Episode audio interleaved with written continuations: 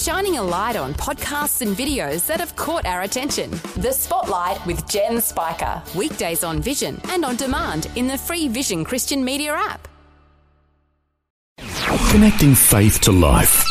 Vision. Exploring faith and the future. Neil Johnson and Bible teacher Dr. Camille Majdali. We've been talking about conquering those worries and fears that sometimes plague our lives. Camille, there is a sense, isn't there, that everyone faces worry and fear. We all have to get on top of this. We all have to make this our conquest because we're all faced with worry and fear sometimes on a daily basis. Neil, it is one of the great challenges of life, but it's a challenge we need to meet head on. After all, excuses for worry and fear are only going to increase in these crisis riddled, change filled times in which we live. If we don't get a grip now, what hope do we have in the future? And I do believe worry and fear is conquerable because if we don't conquer it, it'll conquer us. But yes, it is universal. I've shared this before, but it bears repeating. There's common areas that people will worry and fear. Areas of finance is a big one. And with the global economy challenged and major Western economies in heavy debt, of course people are going to worry and fear about the economy. Presently, we hear about job losses in Australia because major industries are closing. I mean, people are probably not sleeping at night thinking about these issues. So, finances is one.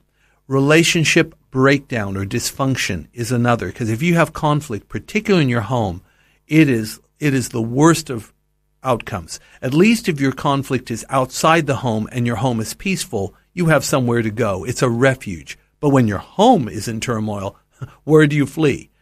There's also issues of personal health. And then there's also fear of the future. What does the future hold? Do I have a future? Uh, younger people worry. Will they e- even have a world to live in when they finally marry and have children? They think the world's going to end before that happens. These are some of the common elements of universal worry and fear. There is a sense, isn't there, in which as we all face worry and fear, uh, some of us have a better way of putting up a facade and saying, I don't fear, but deep down there are issues that we all work through. The thing about worry and fear, apart from the fact it's universal, and apart from the fact that it is outside the will of God for his children, is that there are, shall we say, actually more worry and fear than circumstances that warrant it. It's been estimated, I don't know how scientifically, but 90% of things we worry about never actually happen. Now think about it, Neil. What a waste of time, waste of resource, waste of joy or forfeiting of joy, worrying about things that are never going to happen.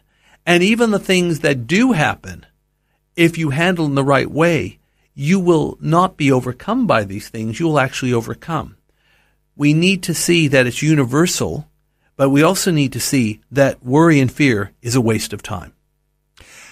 And what about keys for overcoming worry and fear, Camille? Where do you start if you are that person who is overwhelmed by a whole lot of circumstances, worried and fearful about what tomorrow might hold?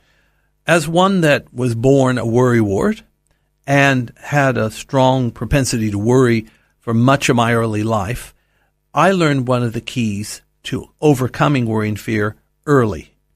And that key comes from the New Testament epistle to the Philippians, chapter 4. Philippians 4, verses 6 and 7. And I learned this so early and I put it into practice and it really does work. Philippians 4, verses 6 and 7 has to do with prayer. And basically, I'm going to paraphrase it, although I can quote it. What is said there is worry about nothing, pray about everything. I'll say it again. Worry about nothing, pray about everything. Now, you may or may not get an immediate response to your prayer, but I'll tell you what you will get an immediate response, and that's verse 7 of Philippians 4. It says that God's peace will guard your heart and mind in Christ. Neil, when you've got the peace of God in your heart and mind, you have already conquered worry and fear. Faith and the future with Neil Johnson and Dr. Camille Majdali from Teach All Nations. For more from Dr. Majdali, including books and DVDs on prophecy, Bible commentaries, plus today's and other episodes of Faith and the Future, go to vision.org.au.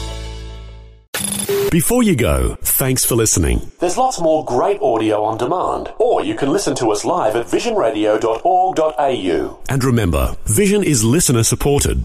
Your donation Large or small, will help us continue connecting faith to life for hundreds of thousands of people across Australia and around the world. learn more or donate today at visionradio.org.au.